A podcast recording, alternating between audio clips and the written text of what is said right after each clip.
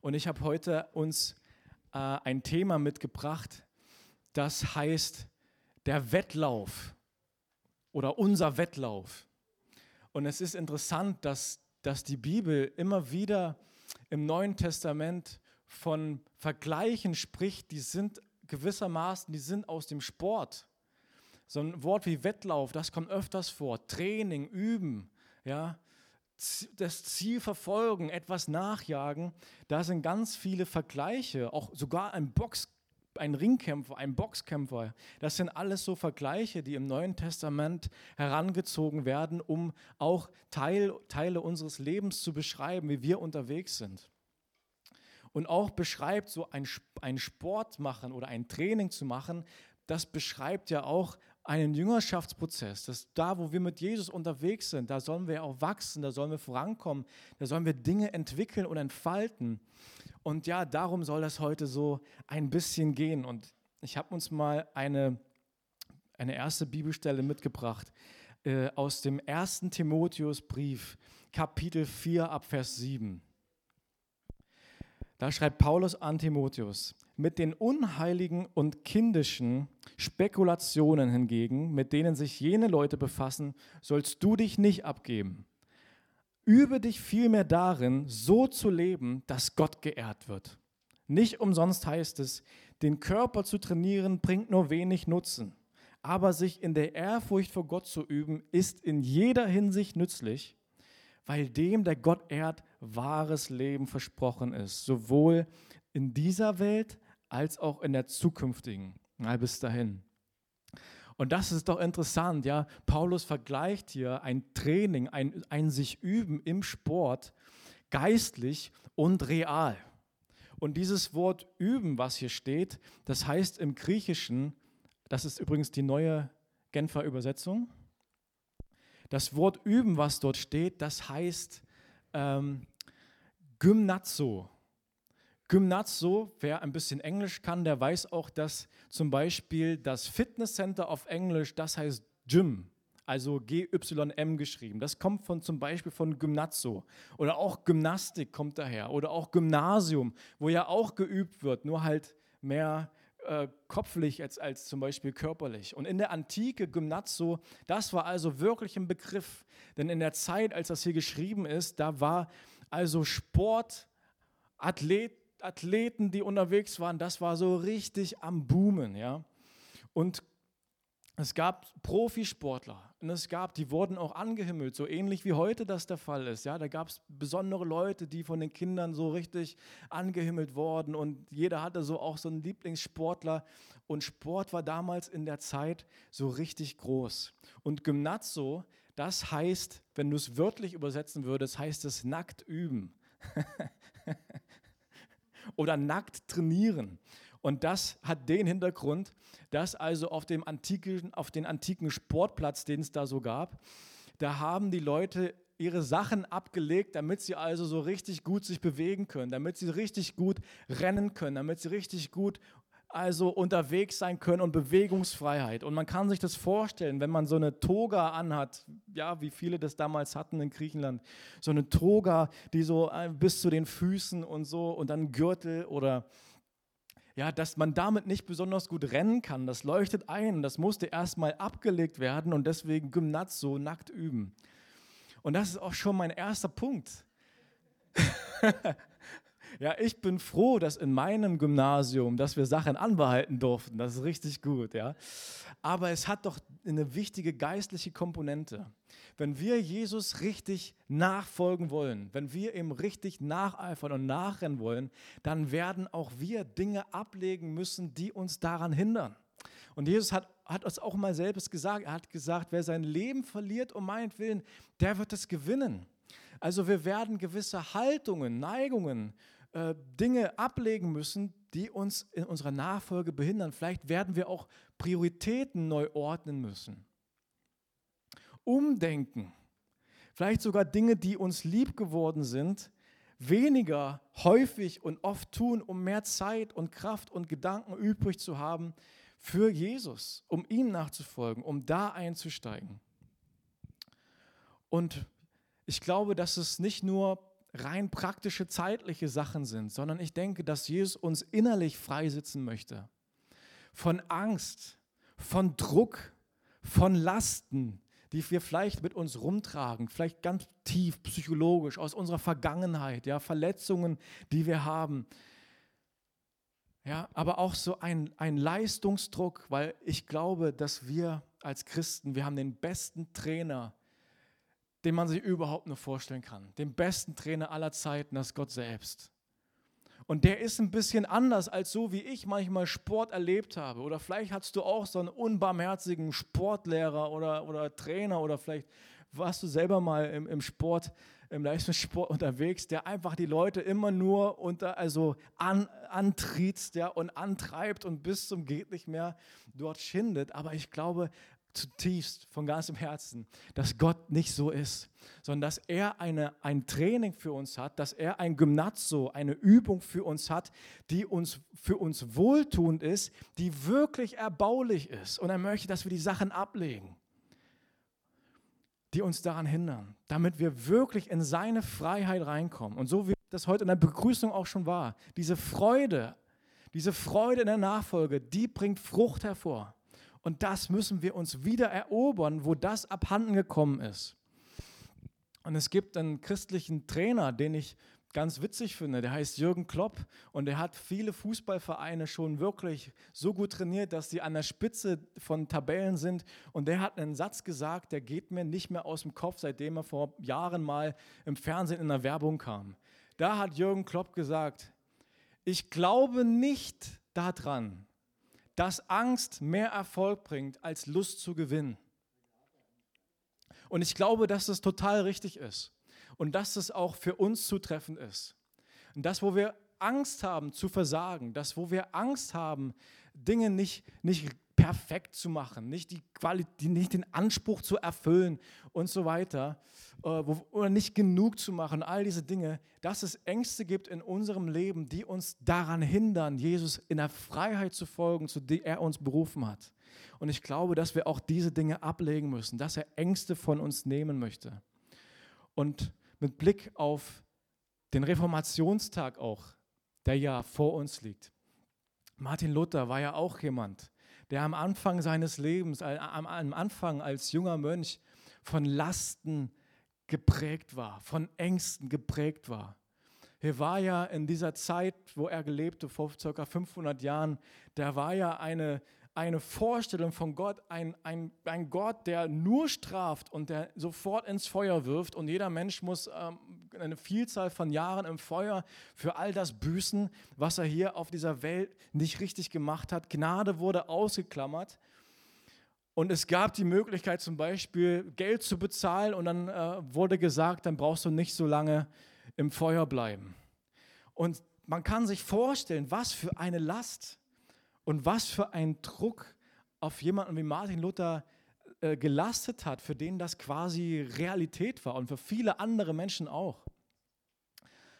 Aber als Jesus Martin Luther befreit hat von dieser Angst und von diesem Druck, als Jesus Martin Luther befreit hat, da ist etwas in seinem Leben losgegangen, das war nicht mehr aufzuhalten.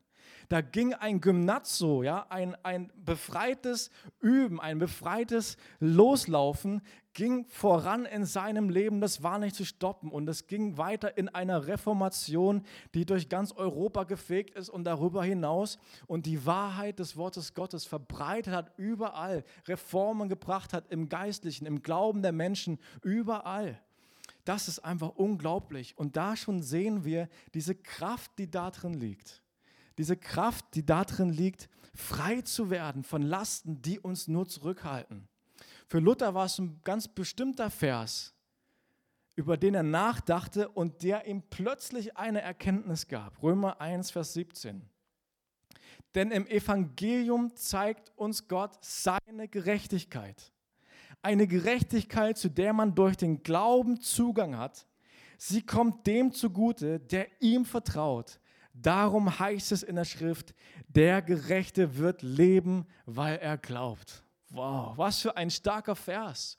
Und Martin Luther dachte darüber nach, Jesus schenkt ihm eine Offenbarung und es setzt ihn total frei von Leistungsdruck, von einer Werksgerechtigkeit, wo man dachte, man kann also durch viel Geld bezahlen und möglichst viel Gutes tun, sich die Jahre in der Hölle verringern. Und Mann, was hat das für Martin Luther bedeutet? Ja, sein Herz frei, Freude am Leben. Und das war dann später, finde ich, eine seiner Stärken. Freude am Leben. Ja, wie ich vorher sagte, wie Jürgen Klopp sagte, nicht Angst vom Verlieren, sondern Lust am Gewinn. Und Mann, was hat Martin Luther für eine Lust am Gewinnen, eine Lust an der Reformation, eine Lust auch am Leben gehabt? Ja, das war doch etwas, was ihn auch geprägt hat. Diese Freude, das Singen, das Essen, das Genießen, das war auch eine Stärke von, Gott, von, von Martin. Und ich glaube, dass das eben auch zusammengehört. Gott möchte uns freisetzen und uns ausgewogen ja, ein, ein, eine Übung, ein Training geben. Und dafür sind auch ein paar Dinge notwendig. Zum Beispiel, ein Sportler oder ein Athlet, der nach vorne kommen brauch, äh, möchte, er braucht eine Routine. Ja, jeder von uns, der wir putzen uns früh die Zähne oder gehen auf Toilette und duschen uns und ziehen uns an und gehen raus, essen vorher leckeres Frühstück und so weiter. Es gibt eine Routine, die notwendig ist von Dingen, von denen wir wissen, dass die notwendig sind. Und so ist auch eine Routine im Sport etwas, was eigentlich unerlässlich ist. Ja? Sportler haben für gewöhnlich ihre festen Tage, an denen sie zum Beispiel Sport machen. Und das ist doch auch etwas, von dem wir lernen können. Dass Dinge, die uns geistlich wichtig geworden sind, dass wir diese Dinge nicht dem Zufall überlassen, sondern dass wir auch versuchen, eine gewisse geistliche Routine in unserem Leben zu entwickeln, die uns gut tut die keine Last ist über unserem Leben, nicht wieder so wie so eine Gesetzlichkeit über uns ist und wir fühlen uns ganz furchtbar, wenn wir irgendwas nicht geschafft haben, sondern es soll eine Hilfe sein, wie wir unseren, unsere Übung, unser Gymnazzo im geistlichen Sinne richtig gut fortführen können, wie zum Beispiel Bibellesen oder Gebet. Ja, das sind zentrale Dinge in unserem Leben, die wir nicht dem Zufall überlassen sollten. Wir sollten wissen, wann oder wie wir, wie häufig wir das tun wollen, damit es uns gut geht. Und Gott möchte uns darin auch Weisheit schenken und möchte uns da eine gute Routine geben. Und ich glaube, das lohnt sich auch immer wieder über Routinen nachzudenken, weil manchmal auch in der Abwechslung ein ganz neues Erlebnis drin ist, eine ganz neue Lust auch entfaltet werden kann, wenn man mal Dinge, die man vielleicht immer gemacht hat und die einem schon zum Hals raushängen, ich möchte es mal so sagen, dass man die ein bisschen variiert, damit man wieder Lust bekommt. Ich weiß nicht, ob jemand von euch schon mal im Fitnesscenter war und dort gibt es dann auch tolle Trainer, die machen äh, Trainingspläne und so und man bekommt alle paar Wochen bekommt man einen neuen Trainingsplan. Alle paar Wochen wird das neu gemacht, um, das heißt dann einen neuen Reiz zu setzen. Und das ist auch so, ja, einen neuen Anreiz setzen. Ich möchte auch einen neuen Anreiz haben in meiner Routine. Ich möchte Gott ganz neu im Gebet erleben. Ich möchte Gott ganz neu beim Bibellesen auch erleben. Vielleicht mache ich mal was anderes. Ja, vielleicht tausche ich mich mal mit Leuten darüber aus. Vielleicht rufe ich mal jemanden an oder in meinem Hauskreis oder ähnliche Dinge. Aber es muss nicht immer der gleiche Tag zur selben Uhrzeit sein, auch wenn das eine Hilfe ist für Leute, denen das richtig gut gefällt. Es gibt Typen, die sind wie ein Uhrwerk, ja, wie eine Maschine, ja, jeden Tag mit Uhrzeit und dann wird das Kreuz im Bibelplan gesetzt und das, und das ist eine wahre Freude. Aber das mag nicht jedem so gehen. Und da kann es eine Hilfe sein, einen neuen Anreiz zu setzen. Das ist übrigens beim Sport auch wichtig für den Körper, ein neuer Anreiz. Muskeln wachsen dann, wenn ein neuer Anreiz gesetzt wird. Oder auch die, die Leistungsfähigkeit im Körper, die wird also vorangebracht, wenn man einen neuen Anreiz setzt. Und vielleicht können wir auch darüber nachdenken, was, welche Routine könnte uns einen neuen Anreiz, eine neue Lust auch geben, einfach geistlich zu werden, geistlich aktiv zu werden. Ernährung. Ernährung ist doch für einen Sportler etwas ganz Wichtiges. Man stelle sich vor, einen Marathonläufer, der vorher nicht gegessen hat. 42 Kilometer Marathon oder noch besser. Äh, Triathlon, Ironman, Ironman Hawaii. Ich weiß nicht, ob jemand das weiß, aber wenn ich es richtig aus dem Kopf sagen kann, dann ist der Ironman Hawaii, also besteht aus Schwimmen, Fahrradfahren und Laufen. Und zwar aus irgendwas vier bis fünf Kilometer Schwimmen. Ich glaube, es sind 200 Kilometer Fahrradfahren und 42 Kilometer Laufen. Das muss man sich mal vorstellen. Man, man stelle sich einen Sportler vor, der versucht, das zu bewerkstelligen, ohne dass er sich gut ernährt hat. Und so ist also unsere Ernährung auch wichtig. Ja, wir haben schon jetzt von der Routine beim Bibellesen zum Beispiel gesprochen. Es ist doch wirklich wichtig. Lass uns mal lesen, Hebräer 5, Abvers 13. Wer nur Milch verträgt, ist ein Kind und hat noch nicht die nötige Erfahrung, um sein Leben so zu gestalten, wie es nach Gottes Wort richtig ist. Feste Nahrung hingegen ist für Erwachsene, für reife Menschen, also deren Urteilsfähigkeit aufgrund ihrer Erfahrung so geschult ist, dass sie imstande sind, zwischen Gut und Böse zu unterscheiden. Also das ist doch jetzt echt ein starkes Wort, ja. Also im Wort zu wachsen, also zu wissen, was Gott sagt und was er meint damit, das befähigt uns zu wissen, wie man richtig für Gott lebt und zwischen gut und falsch, also zwischen richtig und falsch, zwischen gut und böse zu unterscheiden. Und das brauchen wir doch im Leben. Hat doch Paulus gesagt, geistliches Gymnazio ist wichtig, damit wir Gott die Ehre geben. Also müssen wir uns auch entsprechend im Wort ernähren, damit wir wissen, was denn Gott die Ehre gibt in unserem Leben. Damit wir dann wissen, was wir und wie wir uns verhalten sollen, was wir glauben sollen, wie wir denken sollen, was und wie wir hoffen sollen, was und wie denn unsere Stärke Gott ist. Ja, wo kommt denn die Kraft her? Wie funktioniert das? Jesus, und das darf tief gehen. Das soll richtig feste Nahrung werden. Das soll richtige Reife sein. Damit sollen wir uns also nicht oberflächlich beschäftigen wie ein Kind, das nur Milch trinkt, sondern es soll also richtig gute Nahrung sein, die uns auch Proteine gibt und ausgewogene Nährstoffe. Alles das, was wir brauchen, um unseren Lauf des Lebens, ja, der ja auch im Wettlauf ist, äh, also richtig gut zu führen. Jesus war jemand. Ich glaube, Jesus hat Routine gehabt. Da gibt es ein Gesetz im fünften Buch Mose, das, das spricht über einen König von Israel. Das ist quasi ein prophetisches Gesetz, weil zu der Zeit, als geschrieben wurde, gab es noch keinen König. Aber das ließ Moses aufschreiben und hat gesagt, dass wenn es mal einen König gibt in Israel, der soll sich eine Abschrift vom Gesetz machen und der soll jeden Tag da drin lesen, jeden Tag mit dem Ziel. Warum? Damit er sich nicht über seine Brüder erhebt. Also damit er ein König sein kann nach dem Herzen Gottes, der das Land und der das Volk regiert nach dem Herzen Gottes, der seine Kraft, der seine Zeit auf eine Art und Weise einsetzt, wie es dem Herzen Gottes entspricht. Und ich glaube, dass Jesus, der ja der König der Welt ist, der König Israels ist, der wahre König, dass er dieses Gesetz total kannte. Dass er sich total im Wort Gottes auskannte. Ich weiß sogar ganz genau, weil das vielfach in der Bibel bezeugt ist. Und ich glaube, dass er täglich auch in den Schriften gelesen hat. Und da lesen wir schon vom zwölfjährigen Jesus, der beim Passafest, als er mit seinen Eltern in Jerusalem war, zurückgeblieben ist, während seine Eltern sind schon zurück nach Hause gelaufen. Er ist geblieben im Tempel und hat mit den Schriftgelehrten erzählt, hat sich mit den Schriftgelehrten auseinandergesetzt. Und dann heißt es, dass alle erstaunt waren über die Antworten, die Jesus den Leuten gegeben hat. Also er war jemand, der schon im jungen Alter sich dieser Übung, diesem Gymnazio ausgesetzt hat, auch im Wort sich ernährt hat und den Herzschlag Gottes rausfinden konnte.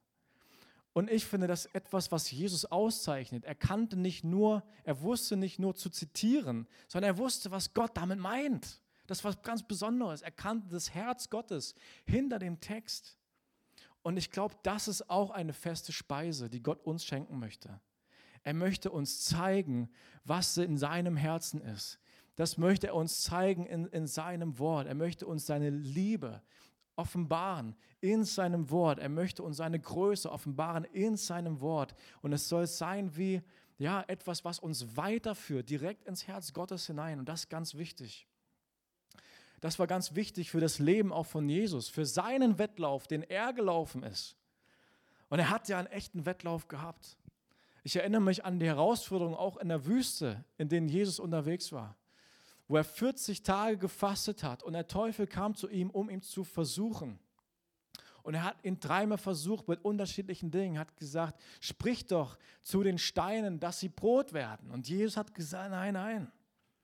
Denn der Mensch lebt nicht nur vom Brot allein, sondern von jedem Wort, das aus dem Mund Gottes kommt. Das ist seine Speise gewesen. Er wusste genau, wovon er spricht, als er das sagte. Es ist übrigens ein Zitat aus der Schrift, die er gut konnte. Und damit hat er dem Teufel widerstanden. Und dreimal hat er dem Teufel widerstanden. Nur indem er ihm auf der Schrift zitiert hat, da ist diese Stärke. Das hat ihm diese Kraft gegeben, ja, seinen Lauf zu laufen. Da konnte er widerstehen, da konnte er agieren aus dieser Speise des Wortes Gottes heraus. Und das möchte er uns auch schenken. Ja. Das sollen wir auch. Wir sollen da reifen, wir sollen da richtig reingehen und stark werden, ausgewogen uns ernähren. Genau.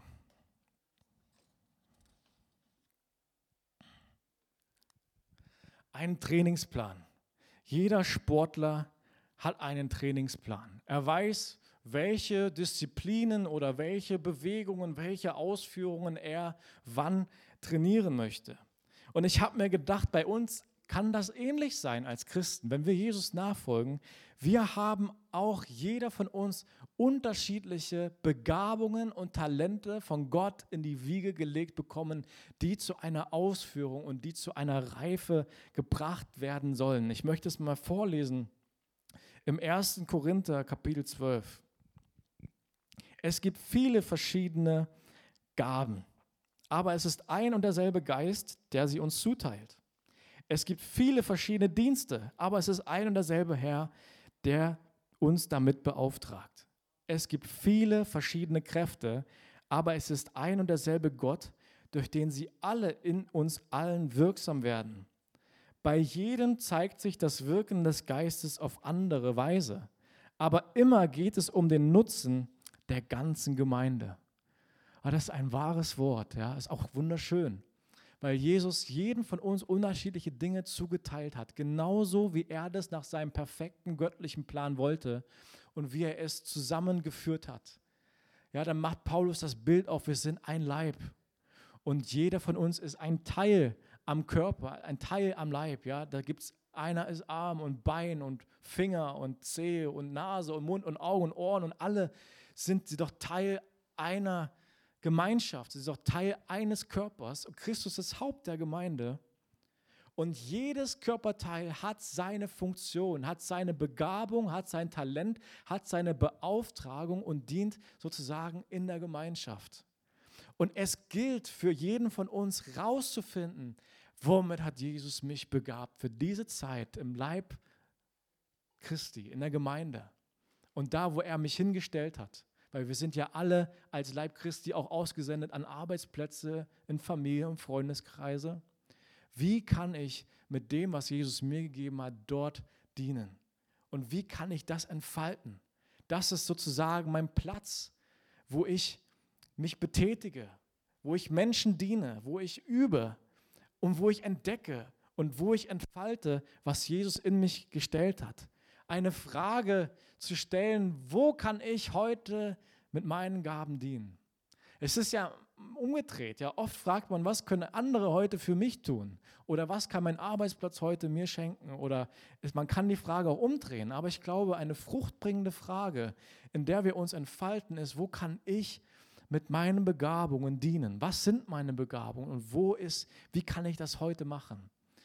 Gibt so einen Grundsatz auch, ne? jeden Tag eine gute Tat. Es könnte eine gute Routine sein, in der man einfach täglich sich damit Gedanken macht und wachsen kann. Da gibt es Begabungen der Gastfreundschaft, da gibt es Begabungen der Ermutigung, ja? da gibt es Begabungen des Gebets, Begabungen sogar auch der Prophetie, Begabungen der Heilung, ja? wo Menschen auf Arbeit, wir kennen viele Zeugnisse von Leuten von uns, die auf Arbeit den Mut haben, jemanden zu fragen, ob er für ihn beten kann. Und weil da geht es um Rückenschmerzen oder um Kopfschmerzen, alles mögliche. Wir haben so viele Zeugnisse, wo Jesus durch ihnen wirkt. Ja? Und das ist so toll wenn, wenn die Gaben anfangen sich zu entfalten, wenn der Leib aktiv wird oder auch in der Gemeinde, ja, da gibt es viele Aufgaben, in die wir uns einbringen können, um zu üben, um zu reifen, um stark zu werden, um Jesus in unserem Leben die Ehre zu geben. Und er möchte uns zeigen, was das ist. Und das ist großartig. Und ich glaube, dass nirgendwo uns das so gut tut, wie an dem Platz, an den Gott uns gesetzt hat, wenn wir da sind und genau das tun weil er wusste in seiner göttlichen Weisheit genau, was uns gut tut und hat uns entsprechend dem auch geformt, schon im Mutterleib. Und das ist toll. Was noch wichtig ist, Erholung. Erholung ist im Leben eines Sportlers sehr, sehr wichtig. Das ist keineswegs so, dass die 24 Stunden sieben trainieren oder nur Wettkämpfe machen. Das ist nicht so. Auch wenn es manchmal den Anschein hat oder dass es vielleicht wirklich Leute gibt, die das versuchen, aber am Ende also vollkommen erschöpft sind und ihren Wettkampf gar nicht richtig bestreiten können. Man nennt das auch Recovery, also dass die Kräfte, die Energie sich wieder erholt. Und auch in diesen Ruhezeiten ist es, ja, da zum Beispiel auch, wenn man in den Ruhephasen ist es, wo der Körper dann leistungsfähiger wird, wo der wächst. Das passiert nicht in der Anstrengung, das ist sehr interessant, sondern der Körper wächst und auch die Muskulatur stärkt sich und die Leistungsfähigkeit, die wächst dann in den Ruhe- und Erholungsphasen. Der Körper braucht Ruhe, um stärker zu werden. Man hat, man hat sich verausgabt und dann geht die Erholung zurück auf das Energielevel, was man vorher hatte. Und durch den Übungseffekt geht es dann noch ein Stückchen darüber hinaus und man hat genau diesen Trainingseffekt. Man ist in irgendetwas besser geworden, schneller geworden, zum Beispiel im Sport als vorher. Und dafür sind diese Erholungsphasen total wichtig. Und auch die Bibel hat in der Gesamtheit der Bibel überall Erholungsphasen für Christen, für das Volk Gottes festgeschrieben. Dazu gehört zum Beispiel auch der Sabbat. Das ist heute dass wir am Sonntag die Zeit nutzen, um Gott zu begegnen, um geistlich aufzutanken, zur Ruhe zu kommen. Und dazu gehört auch, dass unser Körper zur Ruhe kommt, ja? Und dazu gehört aber auch, ja, dass wir dankbar sein können für das, was Gott uns geschenkt hat, dass wir die Dinge, die Gott uns gegeben hat in unserem Leben, dass wir die so richtig, so richtig, aber so richtig genießen und dass, wir da, dass da ein, eine Dankbarkeit und ein Genuss in unserem Herzen aufsteigt, der, der Gott wirklich die Ehre auch gibt und der unser Herz von all den Herausforderungen, die wir vielleicht in den letzten Wochen hatten, freisetzt. Diese Zeiten sind wichtig. Nicht nur am Sonntag übrigens, sondern auch in der Woche. Sogar im Alltag ist es wichtig, mit einem Blick der Dankbarkeit umherzugehen. Was hat Gott eigentlich alles in mein Leben gestellt wofür ich dankbar sein kann. Etwas, was mir zum Segen gestellt ist. Und vielleicht kriegen wir das gar nicht mit, weil der Blick des Menschen manchmal sich nur in eine Richtung bewegt, nämlich in das, was nicht so läuft und das, was negativ ist. Aber wenn man sich darauf fokussiert, man bekommt so vieles nicht mit. Das ist übrigens das, was bei depressiven Leuten der Knackpunkt ist. Die haben immer nur noch eine Sichtweise auf eine Sache immer nur noch eine einzige Sichtweise und das ist die schlechte Seite. Wobei manchmal eine, eine Sache nicht nur schlecht ist, sondern viele gute Seiten auch hat. Und oft viel mehr gute Seiten als schlechte Seiten. Aber zum depressive Leute, die haben etwas, eine, eine, eine Einseitigkeit in, in ihrem Denkmuster drin, aus dem sie nicht rauskommen, dass sie nur das Negative sehen. Und das ist so anstrengend. Das ist eine ständige Last, ein ständiger Druck, ein ständiges etwas im Rucksack mit sich rumschleppen, das einen runterzieht. Und auch wenn wir vielleicht nicht oder viele von uns nicht tief depressiv sind, ist es trotzdem manchmal so, dass wir in solche ähnlichen Gedankenmuster manchmal drin hängen. Und ich glaube, dass Jesus uns da rausholen möchte und dass, wir, dass er uns die Augen für Dinge öffnen möchte, mit denen er uns megamäßig gesegnet hat. So richtig gesegnet hat. Ja? Das fängt schon an, dass wir überhaupt am Leben sind. Und dass Gott uns seinen Lebensatem eingehaucht hat. Ja? Wenn man vom alten testamentlichen Denken her kommt, dann gibt es überhaupt nichts, was existiert. Keinen Moment in der Weltgeschichte, wenn Gott es nicht erhält.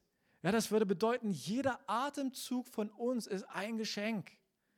Mit jedem Atemzug atmen wir ein Geschenk Gottes ein. Ich war sehr bewegt in, im Studium, in meinem Theologiestudium war äh, ein, ein jüdischer Sprecher bei einem Seminar und er hat ge, ähm, dargelegt, wie viele Gebete auch die Juden haben, um mitten im Alltag sich bewusst zu machen, was Gott ihnen schenkt. Da gibt es Natürlich Gebete für Essen. Natürlich, es gibt Gebete für, wenn Regen fällt. Und dann wird Gott gedankt, wenn es regnet, weil das ist fruchtbar für das Land und es ist auch stellvertretend für alle Versorgung, die kommt. Und wenn es regnet, dann wird nicht nur gedankt, dass man was bekommen hat, sondern es wird auch für all das gedankt, was nicht passiert ist, nämlich dass keine Sturzfluten passiert sind. Und so hat er das beschrieben, wie viele Gebete das doch gibt, wo sie sich immer wieder neu erinnern, was Gott Gutes getan hat. Und ich, hab, ich dachte, ich, ich möchte das auch. Ich möchte das auch. Ich möchte all die guten Dinge sehen. Ich möchte mit einem dankbaren, freudigen Herzen durch die Welt gehen und das ist nach biblischem Sinne ganz wichtig für unsere Erholung. Da geht dieser negative Rucksack, der geht da mal weg. Ja, es gibt es sogar ein Gebet, was wovon er erzählt hat, das wird gebetet, nachdem er auf dem Klo war. Und dann wird Gott gedankt, dass nur alles funktioniert. Halleluja, ja. Und er hat gesagt, ja, ihr lacht, ich kenne jemanden, der dort äh, also Krankheiten hat am, am, an den inneren Organen und das geht alles nicht mehr und das ist schlimm. Aber wie, ich war beeindruckt davon, wie die Dankbarkeit und der Fokus auf Gott im Alltag sein Leben durchdrungen hat. Und da wird eine ganz besondere Energie und Kraft generiert, weil Jesus sagt, ey, zieht ein in meine Vorhöfe mit Dank, ja, mit Lobgesang. Dankbarkeit bahnt einen Weg, heißt es in den Psalmen. Bahnt wirklich einen Weg, ja. Da kommt so richtig was in uns in Gange, auch kräftemäßig. Und da werden Lasten beiseite geräumt. Ja, da wird der Weg frei gemacht, bahnt einen Weg. Da gehen Lasten aus unserem Leben weg. Und das ist so toll.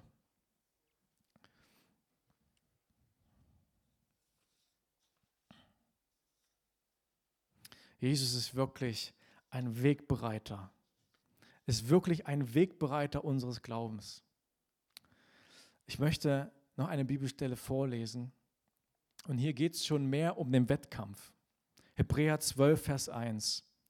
Wir sind also von einer großen Schar von Zeugen umgeben, deren Leben uns zeigt, dass es durch den Glauben möglich ist, den uns aufgetragenen Kampf zu bestehen. Deshalb wollen auch wir, wie Läufer in einem Wettkampf, mit aller Ausdauer dem Ziel entgegenlaufen.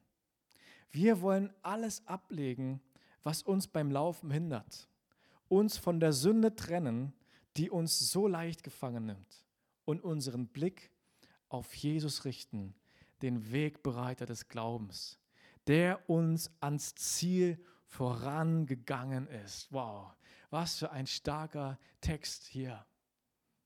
Jesus heißt es hier, er ist uns am Ziel vorangegangen und wir sind wie Läufer in einer Rennbahn und wir sollen mit aller Ausdauer, ja jetzt dem Guten nacheifern, Jesus nachfolgen, uns frei machen von allem, auch von Sünde, die uns so leicht verstrickt. Hier, das ist witzig, wenn man sich vorstellt, wie ein Läufer, der rennt und sich verstrickt in Fäden, die da irgendwo sind und dann über seine eigenen Füße stolpert. Er sagt hier, passt davon auf, ja, macht euch da frei. Geht tief ins Wort und wisst, was Gott möchte und was nicht, was euch gut tut und was nicht, damit wir so richtig leistungsfähig sind, damit wir so richtig ein Zeugnis für Jesus sein können, damit wir so richtig Licht und Salz sein können. Und das ist notwendig, ja, dass wir also Jesus so richtig präsentieren und dass wir darin, darin auch reifen, dass wir darin vorankommen. Ja, dann ist wirklich diese, da gibt es viele Lichtmomente, wenn wir uns ganz auf Jesus als Ziel ausrichten. Weil je mehr wir uns auf Jesus ausrichten, so mehr strömt von ihm unser Leben und Licht wird sichtbar für unser Umfeld. Das brauchen wir, das brauchen wir. Das ist im Sport manchmal eine schwierige Angelegenheit. Wenn Spieler, wenn, wenn Wettkämpfer sich nicht an die Regeln halten, zum Beispiel auf dem Sportplatz, dann gibt es eine gelbe Karte. Ja, man kann sich wundern, wie viele Bibelstellen es gibt, die so in unser Leben sprechen. 2. Timotheus 2, Vers 5. Kein Sportler, der an einem Wettkampf teilnimmt, kann den Siegeskranz bekommen, wenn er nicht den Regeln entsprechend kämpft. also kein Fußballspieler kann viel bewegen im Spiel, wenn er sich nicht an die Regeln hält. Dann gibt es eine Verwarnung, dann gibt es eine gelbe Karte und dann, wenn die nächste gelbe Karte kommt, so ist das, glaube ich, ne, dann muss der Spieler vom Platz. Und das, was hier sagt, verstrickt euch nicht in Sünde, ist genau das. Es bringt uns zu Fall.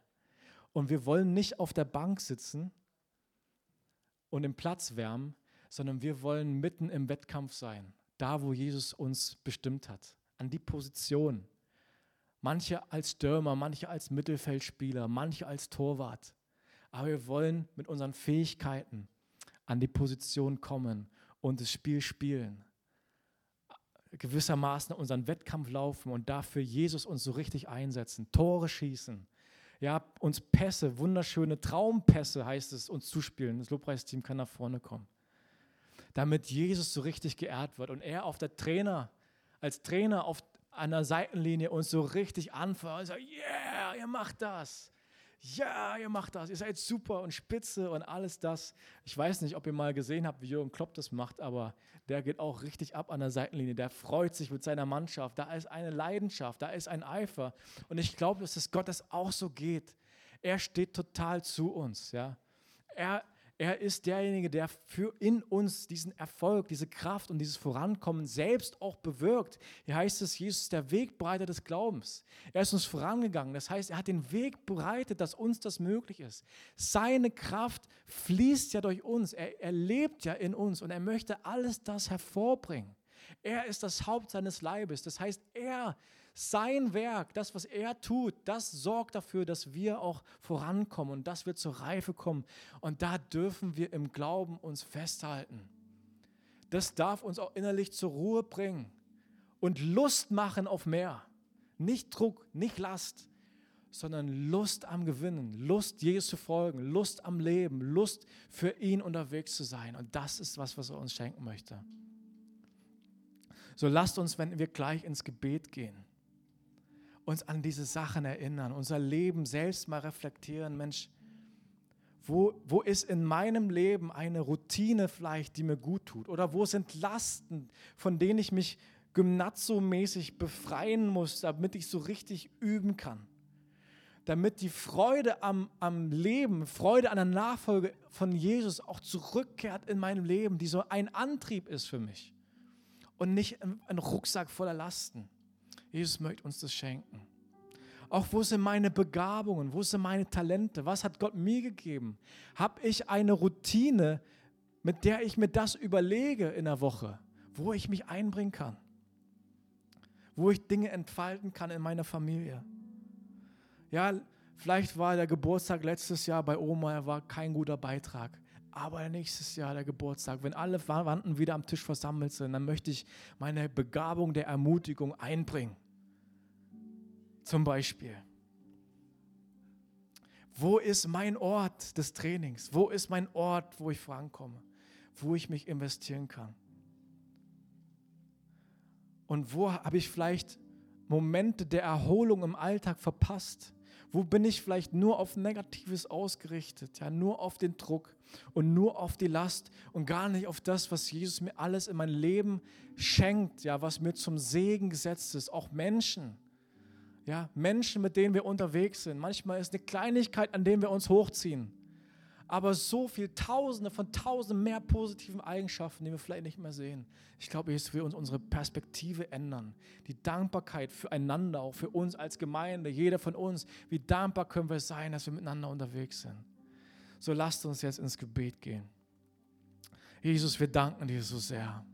Du bist ja unser Wegbereiter. Du bist der Anfänger und Vollender unseres Glaubens. Ja? Du bist der Anfänger und Veränder unseres Weges, ja, unseres Wettkampfes auch. Du wirkst ja in uns, deine Kraft ist bei uns, du bist das Haupt des Leibes und wir hängen an dir. Und wir danken dir dafür, Herr. Und wir beten, dass du uns hilfst, gut voranzukommen, Jesus. Wir beten, dass du uns zeigst, was ein Leben ist, ja, was du uns geschenkt hast, was dich ehrt. Wir beten, dass du uns zeigst, wo unsere Talente, unsere Begabungen sind, die du uns ins Leben gestellt hast. So viele vielfältige Talente und Begabungen, mit denen du uns begabt hast. Wir beten, dass du uns das klar vor Augen stellst und dass du uns an Orte und Plätze in unserem Alltag auch erinnerst, wo wir anderen damit dienen können, auch wo wir in der Gemeinde damit dienen können, Herr, damit dir die Ehre gegeben wird, Jesus, damit wir ein Licht sein können in unserem Umfeld, damit das Licht in die Finsternis scheint, wo wir eine Begabung haben, Barmherzigkeit zu üben, eine Gabe der Barmherzigkeit. Und Menschen sehen deine Barmherzigkeit, wo wir mit Menschen barmherzig umgehen, mitten im Alltag. Wir beten, dass solche Momente öfter hervorkommen in unserem Leben, dass wir darin wachsen. Wir beten, dass du uns hilfst, uns gut zu ernähren, dass wir Kraft haben, Herr, für diesen Lauf, in dem wir sind, Herr. Und wir beten, Jesus, dass du uns freisetzt Gymnazzo-mäßig freisetzt, Herr, von allen Dingen, die uns belasten, Herr, von Ängsten, von Sorgen, von Druck und von, ja, vielleicht auch von manchen falschen Prioritäten, ja, von Dingen, die wir einfach irgendwie so schleifen lassen, Herr. Wir beten, dass du uns neu machst, dass du uns umgestaltest, Herr. Weil wir wissen, wo wir Dinge in unserem Leben auch verlieren, da werden wir wahres Leben finden, das hast du gesagt. So beten wir, dass du in deinem mächtigen Namen heute umhergehst, uns freisetzt von Druck, Last, Angst. Herr, wir beten heute, dass wir die Freude wiedergewinnen, Herr, wo sie verloren gegangen ist dass deine Gnade und Güte unsere Seele, unsere Gedanken, unser Herz tief durchströmt und die Freude am Leben und die Freude, dir nachzufolgen und an dem Leben, das du uns geschenkt hast, das dir ehren soll, dass du uns das wieder schenkst, Herr, dass du uns die Freude und die Lust wieder schenkst und das unser Antrieb.